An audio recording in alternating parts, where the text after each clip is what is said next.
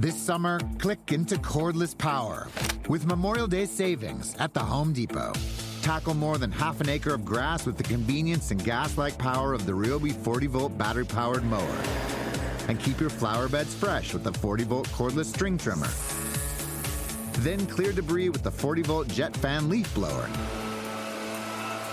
Click into Memorial Day savings happening now at your cordless power source, the Home Depot. How doers get more done summer, the best time of year, usually doesn't come with a great deal. Soaring temperatures come with soaring prices. But what if there's another way? With IKEA, your summer plans can last longer than two weeks of vacation and be more affordable. Here, everyone can have lounge chair access, no reservations needed. From affordable outdoor furniture to stylish accessories, we have all the essentials you need to soak up summer in style, no matter the size of your space. Start planning a better summer with IKEA. It's your outdoor dreams inside your budget.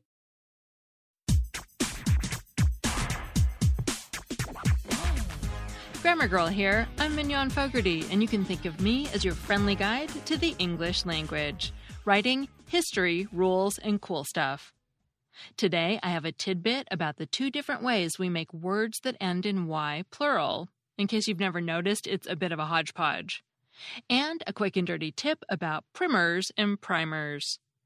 But first, remember if you have access to LinkedIn Premium or lynda.com, you can watch my new video writing course free, and there's a good chance you can get lynda.com videos through your library.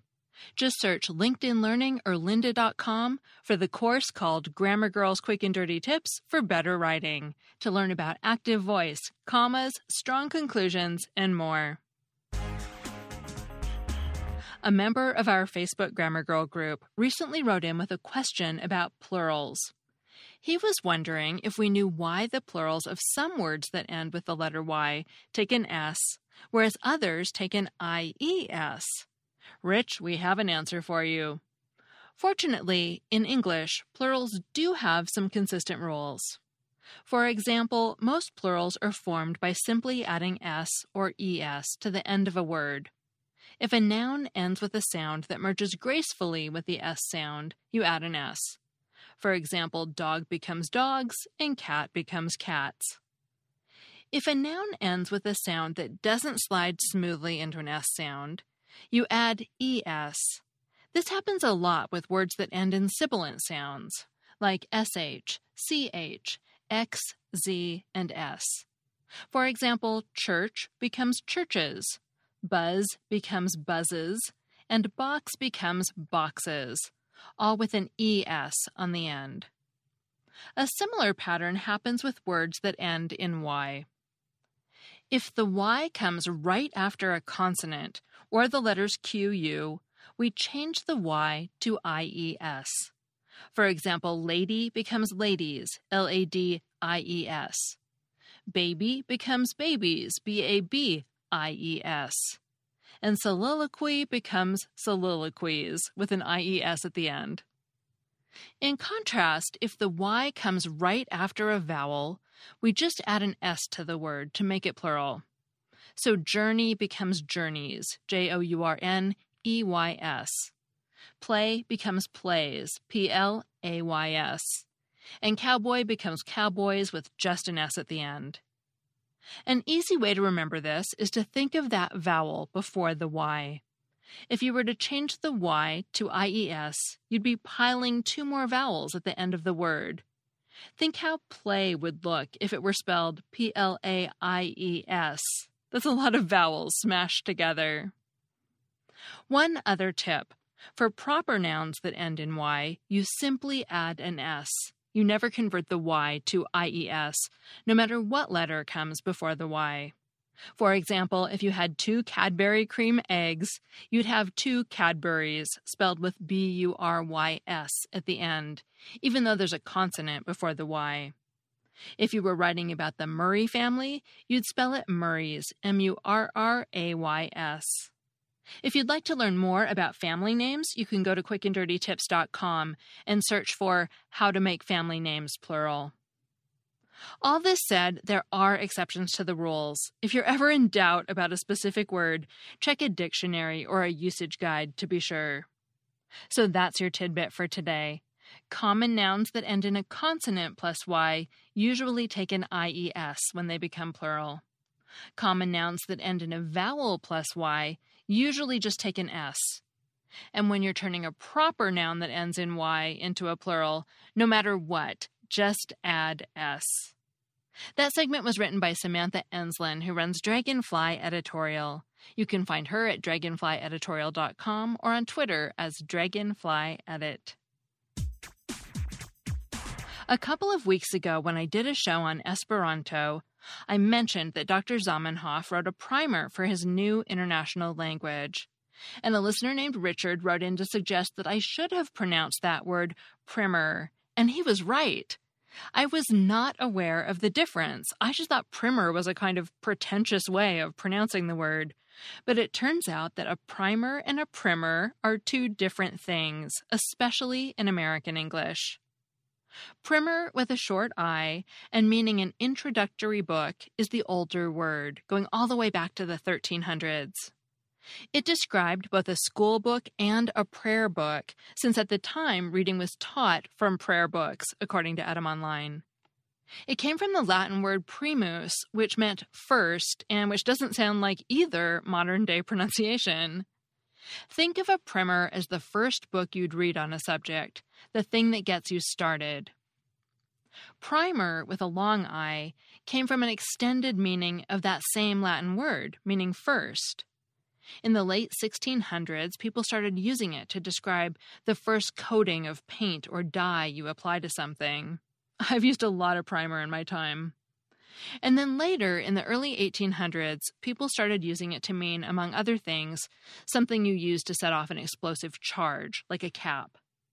The same root also gives us the words primary and primo, as in the slang word for first class. That is some primo chocolate cake.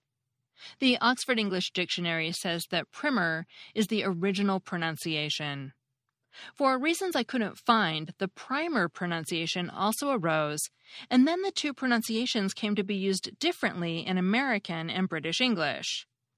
In American English, it's clear cut.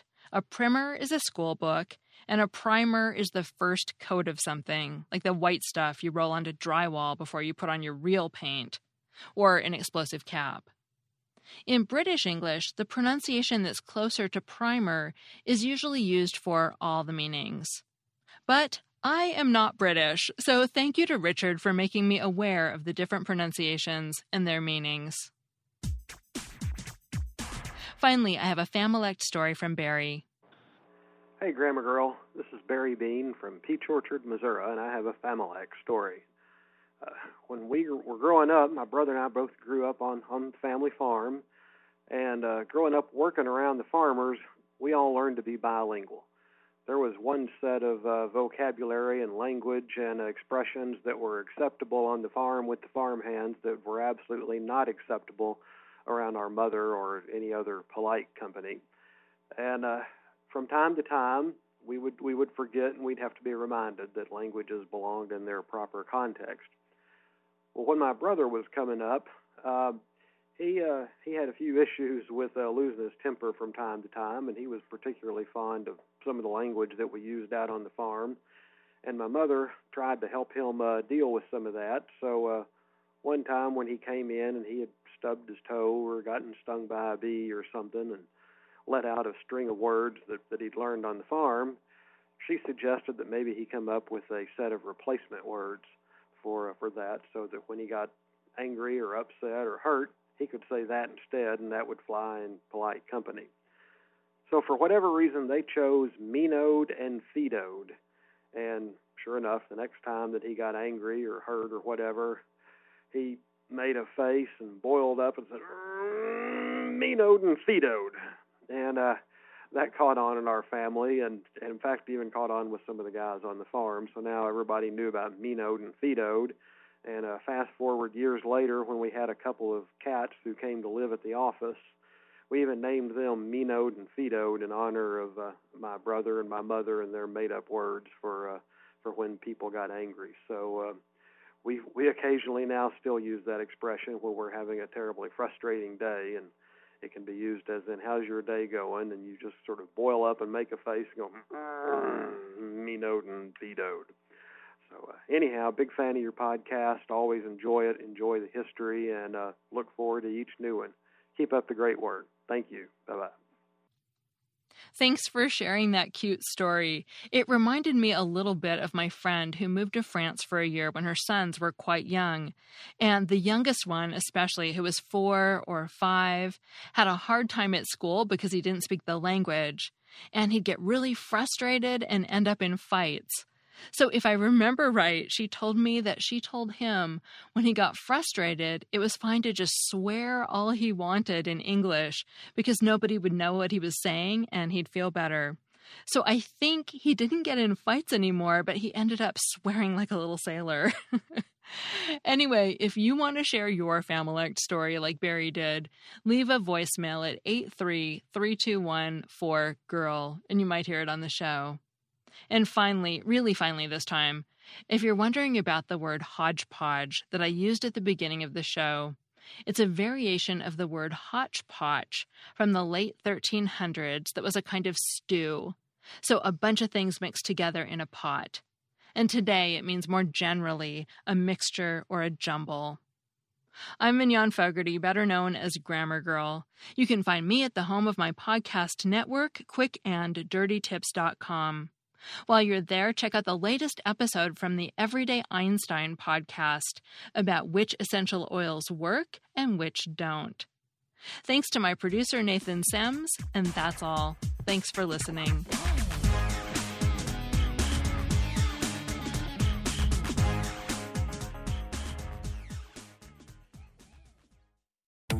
This summer, click into cordless power with Memorial Day savings at the Home Depot tackle more than half an acre of grass with the convenience and gas like power of the Ryobi 40 volt battery powered mower.